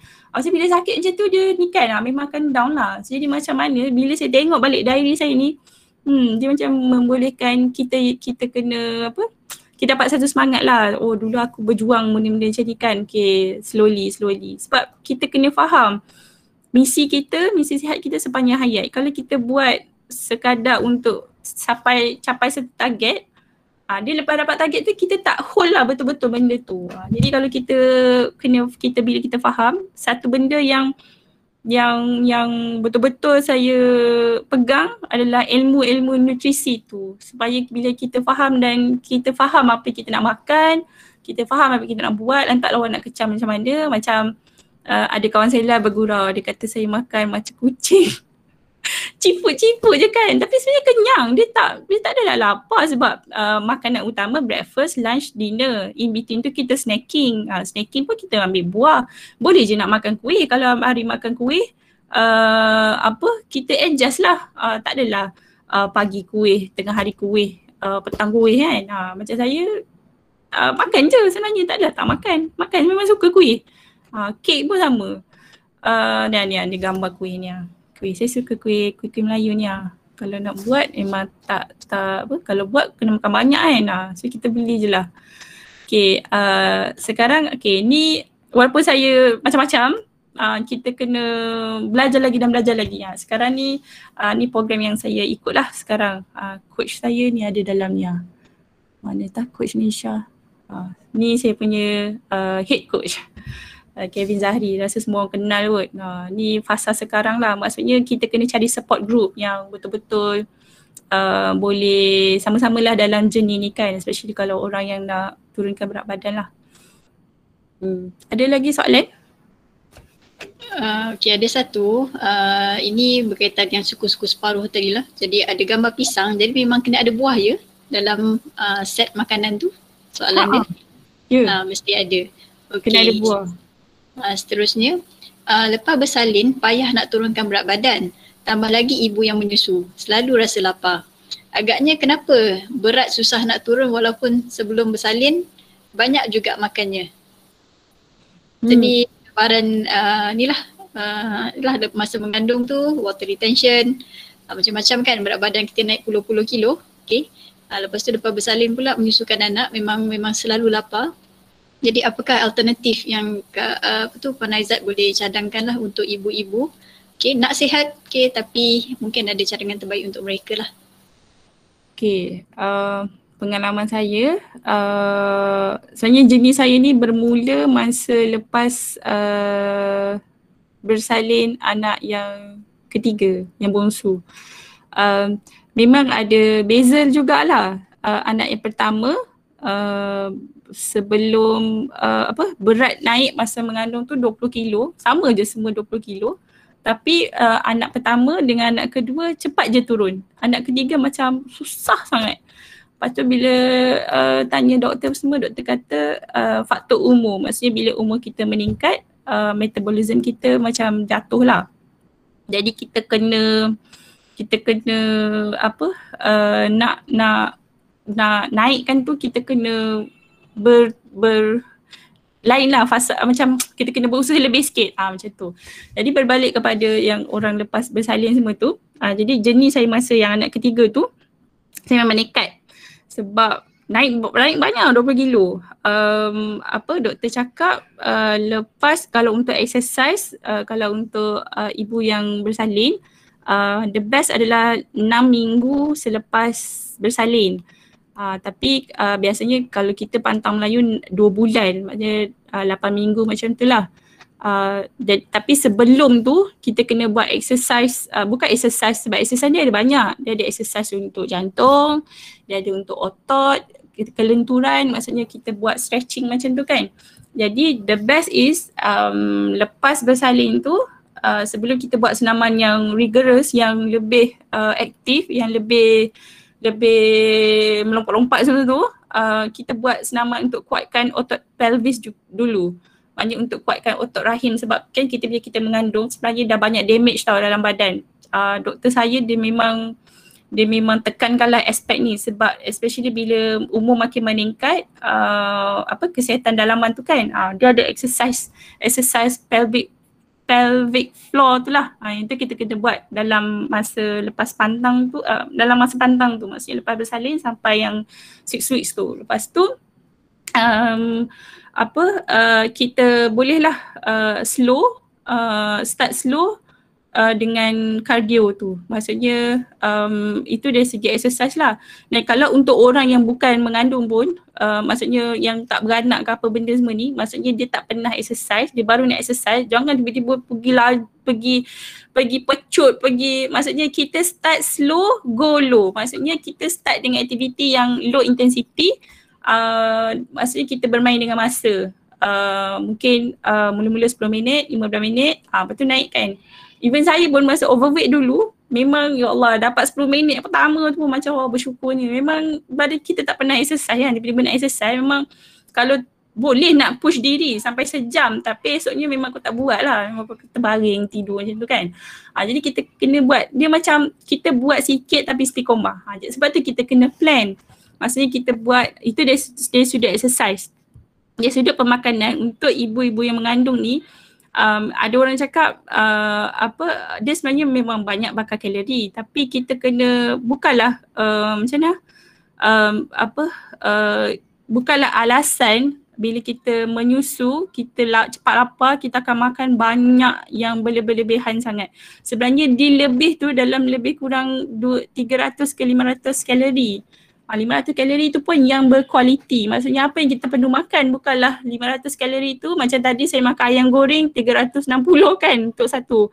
Itu baru dapat satu je protein. Jadi macam mana kita nak jimat kalori tapi kuantiti tu banyak. Faham tak? Maksudnya uh, 500 kalori tapi kita makan yang betul-betul kualiti yang uh, apa sebab tu kita kena uh, macam saya masa fasa fasa menyusu anak ketiga tu memang yang tambahan extra kalori tu banyak ambil yang uh, makanan yang berserat tinggi yang boleh menambahkan uh, kualiti susu tu supaya bila anak kenyang kita pun uh, dia dia sihat dan kita pun sihat sebenarnya. Uh, macam makan kurma, oats, uh, tapi kita kena resepi tu kena kena kena apa? Kena explore sikit lah supaya benda tu lengkap nutrisi dan um, ber apa? berkualiti lah dari segi nutrisi tu dan lengkap. Uh, dia bukannya satu satu satu apa? Satu kelas pemakanan je kan. Contohnya macam kita makan kurma bagus, dia ada fiber, dia ada potassium, dia ada uh, gula yang natural. Uh, tapi dia ada tu je lah. Dia tak ada protein. Jadi kita kena tambah protein. Uh, macam mana nak tambah protein? Takkanlah kita nak makan kurma kita nak makan ikan macam tak kena pula kan? Uh, kalau okey tak apa. Tapi kalau saya macam saya suka kalau uh, kurma kita letak susu susu dalam tu ada tadi kita kena makan produk tenusu kan lepas tu dia ada protein juga uh, tapi protein dia tak banyak sangat so kita tambahlah soya soya apa soya powder tu uh, susu tepung soya tu. Uh, saya saya selalu tambah tu. Jadi kita dapat satu hidangan yang lengkap. Uh, yang agak lengkap lah. So boleh lah letak oat sikit, ada fiber. Saya letak kurma. Benda tu membantu untuk uh, kualiti susu dan menyihatkan juga ibu tu. Uh, maksudnya itu dari segi kualiti dan kuantiti kita kena tengok lah. Bukannya makan ekstra, kau tambah lagi macam-macam kan. Uh, macam kalau uh, tak suka benda-benda yang yang blend-blend tu, katakanlah nak makan nasi. Uh, nasi boleh je uh, tambah sikit lagi. Maksudnya instead of um, betul-betul suku tu, dia macam suku, suku nak setengah, dia taklah sampai setengah pinggan. Tapi dia macam uh, suku campur setengah suku berapa? Pertengah, pertengahan ha. lah. Antara suku ha, nak ke setengah. Agak-agak lah.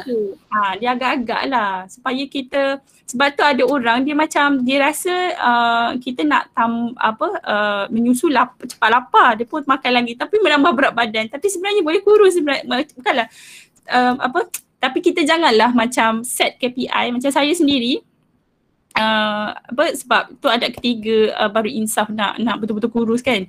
Uh, memang saya set jenis saya adalah lepas uh, 6 bulan uh, baby. Uh, baby 6 bulan. Baby umur 6 bulan. Sebab bila baby umur 6 bulan dia dah makan makanan tambahan kan. Dia tak bergantung susu sepenuhnya.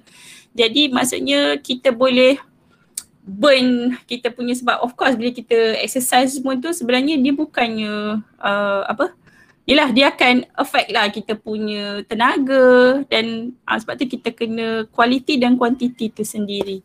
Uh, sebab tu macam kita pun kena set realistic punya KPI lah target kita. Uh, tak adalah lepas pantang betul tiba-tiba kurus kan sedangkan kita mengandung tu sembilan bulan. Ha, maksudnya kita sendiri kalau tak mengandung pun kita badan besar ni dah berapa tahun dah kan. Coach saya selalu cakap, uh, kau kalau nak kurus kau nak kurus semalam bukan? Maksudnya nak cepat sangat. Macam padahal kita dalam fasa yang besar tu lama. Jadi kita kena sabar. Sebab tu kita nak buat KPI uh, yang realistik lah. Uh, berat uh, penurunan berat badan yang realistik uh, seminggu uh, untuk permulaan kalau seminggu sekilo tu pun dah bagus dah sebenarnya. Sebab awal-awal tu dia banyak air. Lepas tu nanti sampai satu tahap dia dia plateau tu uh, masa tu uh, lemak lah dia dia banyak bermain dengan inch loss tu. Uh, sebab tu kita kena faham lah konsep betul-betul. Sebab tu kita kena ada support group jugalah kan. Ha, kalau apa uh, ni cari coach yang yang betul lah untuk uh, belajar macam mana nak nak penurunan berat badan. Sebab bila kita ada support group ni kita lebih bersemangat sebenarnya. Saya pernah lah sebab kalau fasa PKP ni kalau nak ikutkan saya sebelum fasa-fasa ni banyak dah saya ada engage dengan seorang dietitian ni dengan doktor. Ada je modul-modul yang diorang buat kan. Tapi sebab tak ada support group tu dia jadi macam kita tak ada semangat sangat lah so bila saya join yang program ni dia memang semangat tu bertambah lah especially bila PKP ni kan kalau kita ada kawan yang boleh sama-sama exercise. Dulu macam outdoor dia banyak dia banyak lah faktor luaran yang membantu sekarang ni diri kita kan. Ha, tu dia kita kena cari the good support group lah untuk kita. Ada lagi tak soalan? Uh, setakat ni dalam chat box tak ada. Tapi saya buka kepada peserta. Hmm. Okay, kalau ada nak bertanya direct kepada Puan Aizat uh, sebelum kita habis program malam ni dipersilakan untuk uh, tanya terus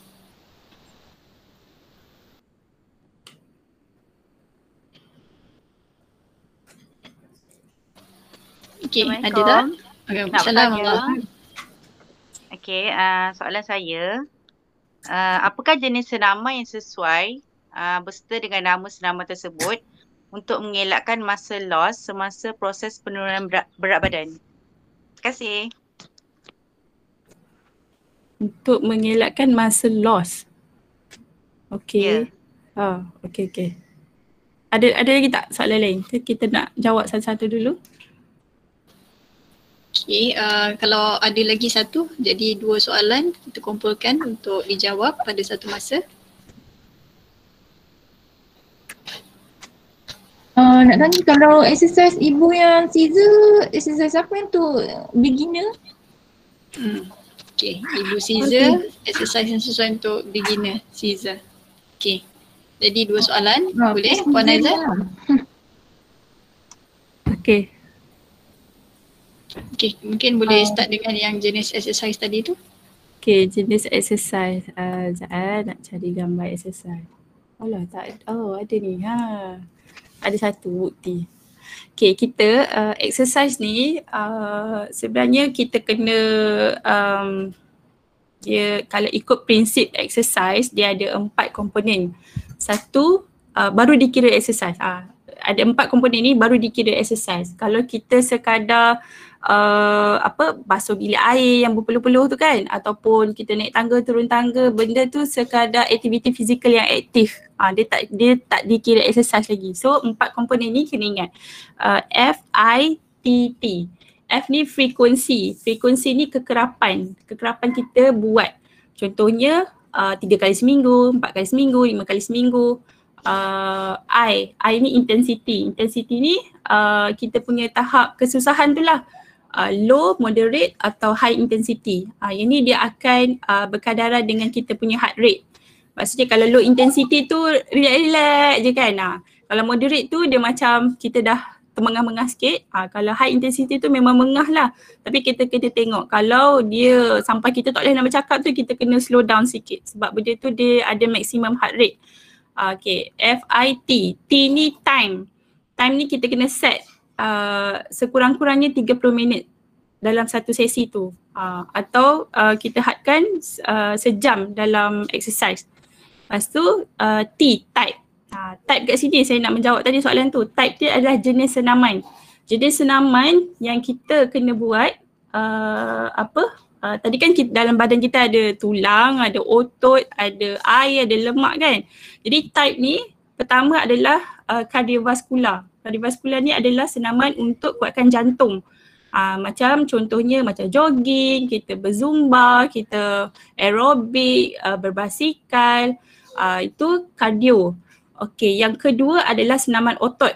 Ha, senaman otot ni uh, kita kan ada otot kan. Otot ni adalah kita kena buat. Ha, senaman otot ni uh, dia sama ada kita guna uh, kita guna bebanan lah, beban. Beban ni macam dumbbell ni atau kalau kita tak ada dumbbell, kita boleh guna botol air.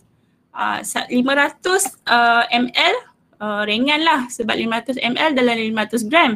Ha, jadi kita kena, uh, tapi untuk permulaan boleh lah. Tapi lama-lama kita kena naikkan dia punya tu. Okay, itu senaman otot. Atau kalau kita tak ada dumbbell, kita boleh guna resist, resistant band.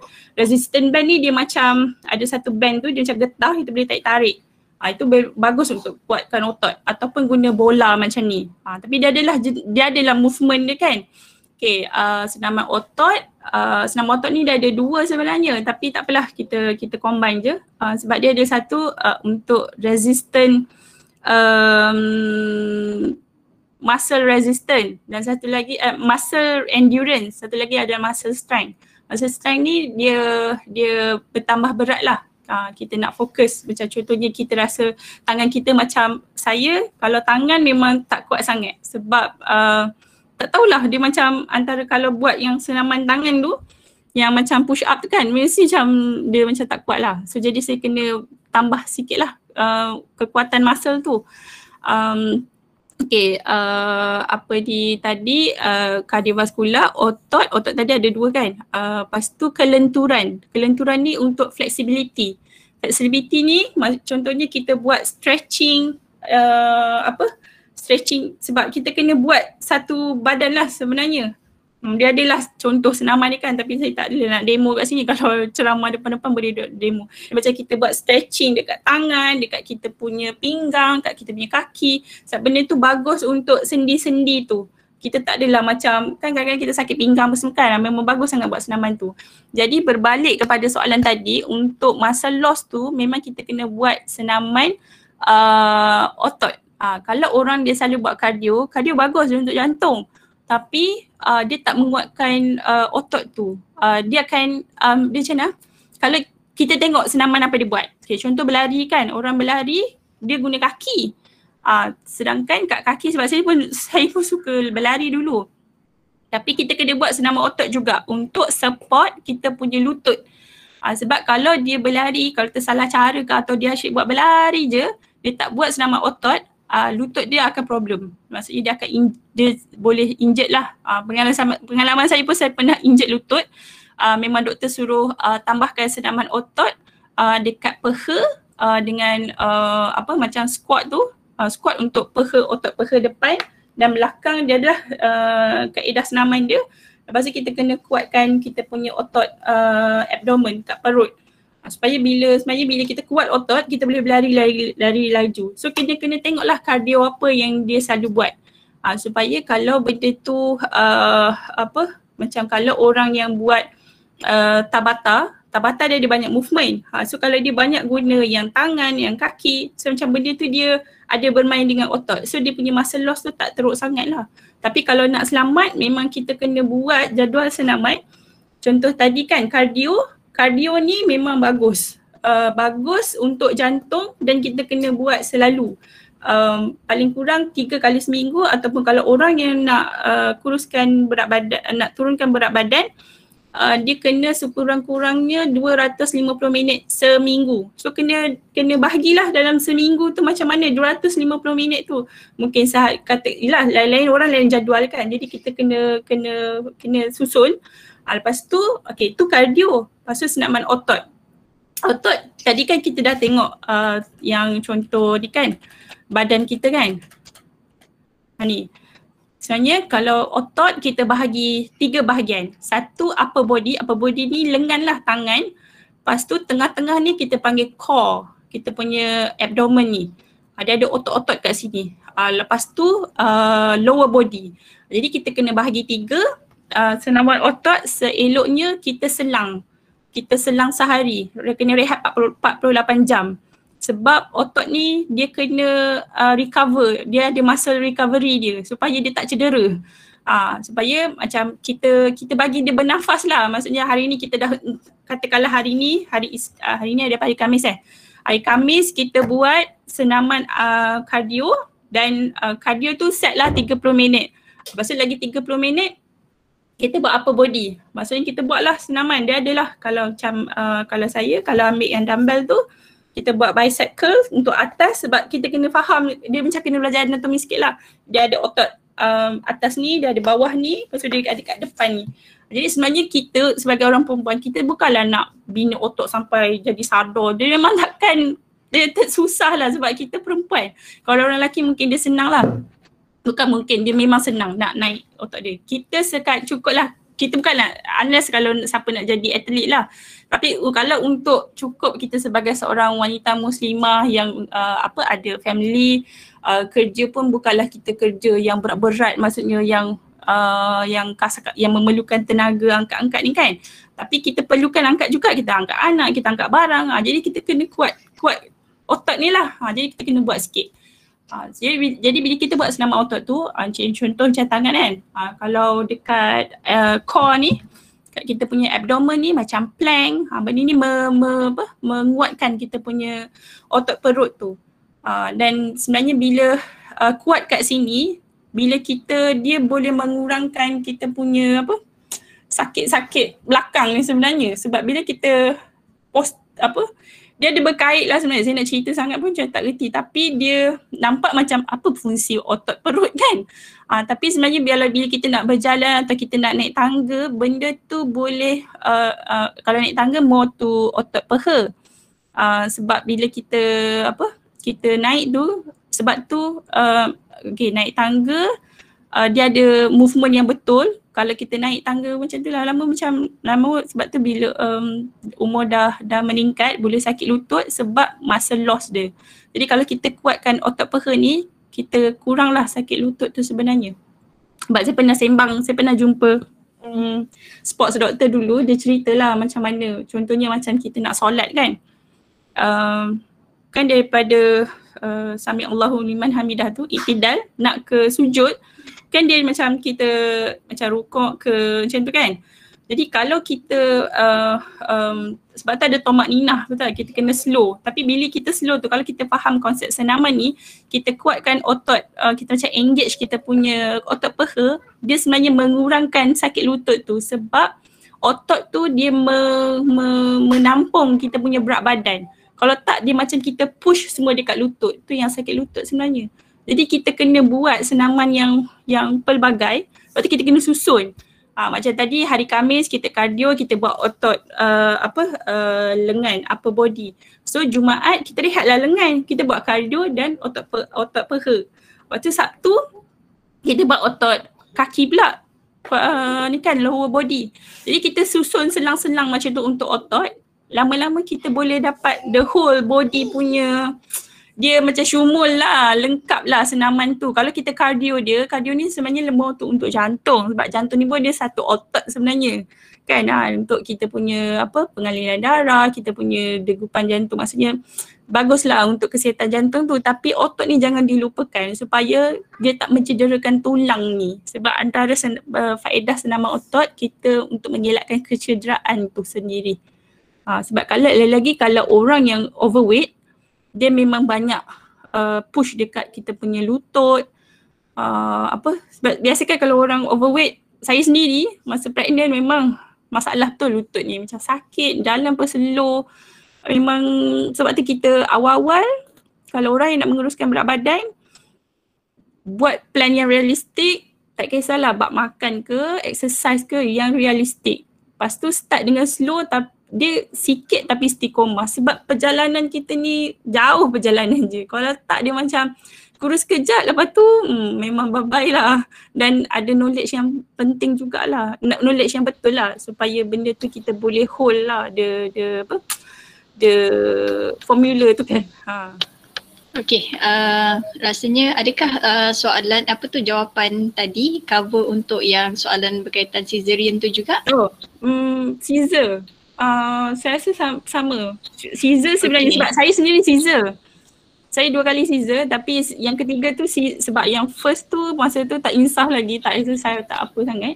Yang ketiga tu saya Caesar cuma Hmm, lepas tu saya cakap, saya memang saya tanya doktor, saya cakap uh, saya memang nak kurus doktor. So apa yang saya perlu buat, apa yang saya tak boleh buat, apa yang saya tanya.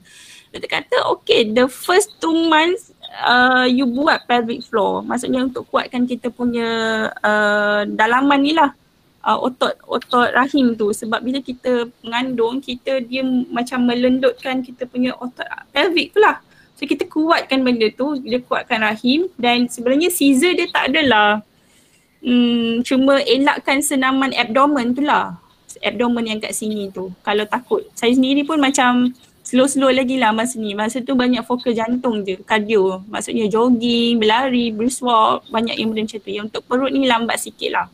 Hmm, kalau takut tak apa, lepas setahun. Tapi yang kardio ni memang kena start. Right. Uh, okay. Kita 10.35 malam dah. Alhamdulillah. Uh, apa tu, uh, harap-harapnya banyak sebenarnya. Okay, malam ni uh, kita dapat uh, daripada perkongsian uh, Puan Aizat. Okay, tapi uh, rasanya okay, uh, semua orang boleh ingatlah satu kata yang kita perlu bawa balik okay.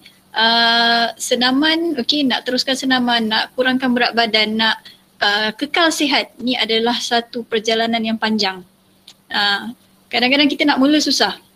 Okay, tapi kita kena push diri kita sebab uh, Allah lebih suka hambanya yang kuat, yang sihat berbanding hambanya yang lemah. Uh, sebab kalau kita sakit, walaupun kita ada duit, banyak benda kita tak boleh buat. Jadi kesihatan ni adalah satu nikmat yang memang kena jaga.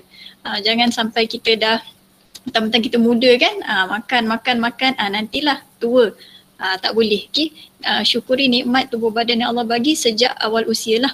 dan uh, support group okay, dan be realistic lah. Okay, be realistic. Pasal PKP ni tak boleh keluar. Okay, mungkin perempuan nak jogging seorang-seorang takut. Jadi senaman kardiovaskular, senaman uh, otot, senaman regangan, okay, boleh google. Uh, mulakan dengan apa beberapa minit yang pendek-pendek lah. Kalau setengah jam tu macam nak semput nafas, janganlah kan 5 minit, 10 minit. Jadi kita tak benci senaman. Uh, untuk saya sendiri pun nak mula, nak buang stigma Yalah sebab bukan orang sport macam Puan Aizat ni dia memang orang outdoor. Jadi untuk orang yang indoor ni kan dia nak tolak diri dia tu ada satu cabaran. Okay. Tapi berpeganglah okay biar uh, apa tu kita boleh konsisten dan kita tak benci senaman sebab once kita benci senaman habislah. Uh, habis diet semua memang dah ke laut, senaman tak ada apa tak ada penghabisan nanti badan kita sendiri yang berana.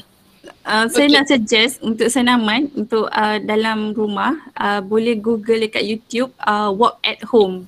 Jadi banyak lah sebenarnya uh, dia punya uh, kalau uh, nak apa kalau tak berani ni kan uh, just type beginner atau low impact ataupun moderate modification itu adalah term-term yang biasa orang fitness guna lah. Walk at home uh, kalau yang saya selalu follow tu uh, walk at home with Nick dia sangat sangat menarik. Dia movement dia tak susah tapi memang steps tu boleh dia dia dia apa dia bukan fokus jantung je tapi dia ada otot sekali. Tapi of course lah otot dia tak adalah intense sangat lah. Uh, tapi it's good lah maksudnya untuk idea lah siapa yang nak start uh, ni kan senaman dalam rumah. Okay. Uh, sebelum kita uh, akhiri, okay, Puan Aizat kalau ada apa-apa kata-kata akhir untuk disampaikan kepada peserta. Uh, kata-kata saya, ni kata-kata untuk dirilah, diri saya sendirilah sebenarnya. Uh, apa kita um, takkan apa macam mana? Kita kita akan uh, lebih menghargai uh, nikmat sihat apabila kita sakit. Ha, jadi takkanlah kita nak tunggu sakit baru kita nak menghargai nikmat sihat tu kan. Ha, jadi perjalanan sihat ni adalah sepanjang hayat lah. Maksudnya kita kena amanah apa yang Allah bagi kat kita uh, dan jangan give up. Uh, buat yang realistik uh, insyaAllah benda tu doable lah. Boleh buat sebenarnya. Uh, InsyaAllah. Itu je dari saya. Okay, uh, Alhamdulillah uh, akhirnya uh, kita sampai ke penghujung juga. Okay. Semoga banyak manfaat yang boleh diberi ke, yang dapat kami sampaikanlah kepada para wanita di luar sana. Okay, sebab kita juga perlu kekal sihat dan aktif bukan sekadar uh, lagi-lagilah dalam fasa uh, PKP ni. Okay, uh, sebab kita terlalu biasa sangat dengan rutin sampai kita jadi stres. Uh, okay, siapa yang tak pernah exercise tu boleh cuba dan akan mungkinlah akan rasa yang hilang sikit lah stres tu kan. Ha, sebab kita buat something new, kita buat sesuatu yang baru daripada rutin kita biasa asyik dengan rumah, dengan anak, dengan kerja. Okay? Mulakan, mulakan sesuatu yang baru yang manfaatnya sangat banyak. Okay, untuk uh, peserta, okay, kalau ada yang belum isi borang kehadiran, boleh uh, harap boleh dapat uh, beri kerjasama untuk isi borang kehadiran di chat box. Dan kalau ada yang berminat untuk mengisi uh, keahlian wanita ISMA, okay, wanita ISMA berada di serata Malaysia, Okay, boleh isi secara percuma di link yang disertakan di chat box. Kalau tak ada apa-apa lagi persoalan daripada peserta, insyaAllah uh, uh, rasanya tak salah untuk kita uh, jemput lagi uh, Puan Aizat ni untuk lain kali. Uh, sebab boleh, boleh. tak boleh kremkan segala maklumat uh. dalam satu sesi. Saya banyak sangat nak share lagi sebenarnya. Ha, okay. Jadi uh, tak rugi ajak ramai-ramai lagi kenalan maklumat uh, percuma tanpa bayaran kan. Jadi kita tak perlu keluarkan kos tapi kita dapat ilmu yang bermanfaat. Okay, jadi uh, saya sudahi uh, perkongsian okay, sesi uh, malam ni uh, dengan bacaan uh, tasbih kafarah dan suratul as.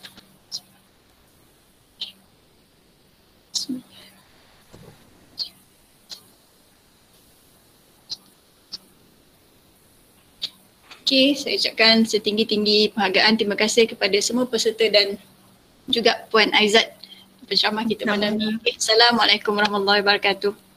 Waalaikumsalam warahmatullahi wabarakatuh. Kita ada nak ambil gambar ke? Excited lah. boleh. Uh, rasanya ada yang okay, saya cuba. Okay, uh, Puan Aizat boleh. And, uh, ya, yeah. sure. Okay, saya boleh ambil boleh. Uh, sharing. Ya, okey, ya. Dah end slideshow. Okay, saya boleh. Okey, tapi okay, siapa yang tak ada halangan kalau masih ada boleh buka kamera sekejap okay, untuk kita bergambar. Tapi uh, uh, ramai yang dah dah apa tu dah terlepas ni lah. Okay, tak apa Maizat, nanti maklumat uh, kalau perlukan apa-apa insyaAllah saya boleh berikan nanti. Okay, uh, okay boleh senyum sikit. Satu, dua, tiga. Okay, terima kasih semua. Sama. Terima kasih. Terima kasih Terima kasih Maizat Nadia. dan tim Wanita Isma. Sama-sama. Terima kasih Umu. Terima kasih uh, Puan Nurihan, Puan Atika, Puan Sarifah, Sama Puan. Cik. Mahfuza. Harap jumpa Sama. lagi. InsyaAllah.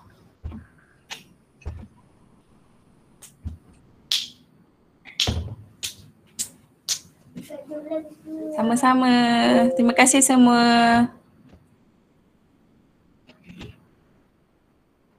Terima kasih Syikin. Sama. Terima kasih di Wanita Isma JB. InsyaAllah. Nanti boleh buat CD kedua. Boleh buat demo juga ni. Demo exercise bersama. Ha. Dia demo lah best ataupun kita demo buat makanan sihat ke. Tapi kena plan betul lah dari segi teknikal. Makanan dia. ha. Okay, okay. Terima kasih. Okay. Alhamdulillah. Jazakillah khairan Kak Izzat. Okay, sama. Okay. Assalamualaikum. Alhamdulillah. Salam.